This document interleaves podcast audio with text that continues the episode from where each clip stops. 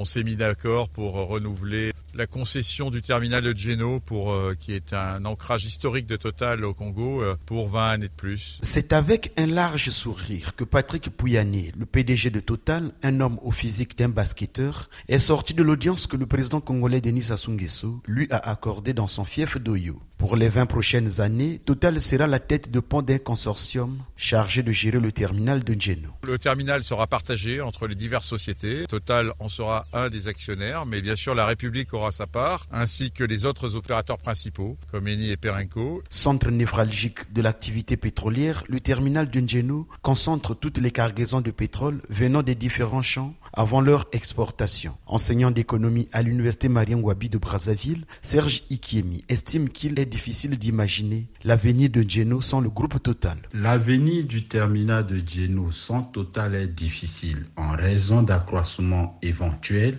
des capacités de production de Geno en produits ou en barils afin d'augmenter les gains ou les taxes. Ces dernières années, Brice Makoso, coordinateur adjoint de la branche congolaise de la coalition Publiez ce que vous payez, a participé à la rédaction de plusieurs rapports sur la gestion du pétrole au Congo. Il salue l'accord avec Total sur Ngeno, mais ignore ses contours et dénonce la façon dont il a été annoncé. Ce que nous déplorons par rapport à cette annonce, c'est que les contours de cette concession n'ont pas été rendus publics. En République du Congo, il y a une pratique, euh, tous les contrats, toutes les concessions sont votés au Parlement. Et donc, euh, il aurait été beaucoup plus intéressant que cette annonce soit faite après que euh, le gouvernement ait transmis tous ces éléments au Parlement et que la représentation nationale ait validé cette concession. Brice Makosso demande surtout à l'État congolais de renégocier ses contrats parce qu'il ne tire pas le meilleur profit. Il faut dire que tous les rapports de l'ITIE de la République du Congo montrent que la République du Congo ne gagne que 27% de la production pétrolière totale. Il y a lieu qu'un débat sur la renégociation des contrats se fasse. Le pétrole demeure la première ressource d'exportation. Il apporte plus de 70% de recettes au budget de l'État qui peine à diversifier son économie.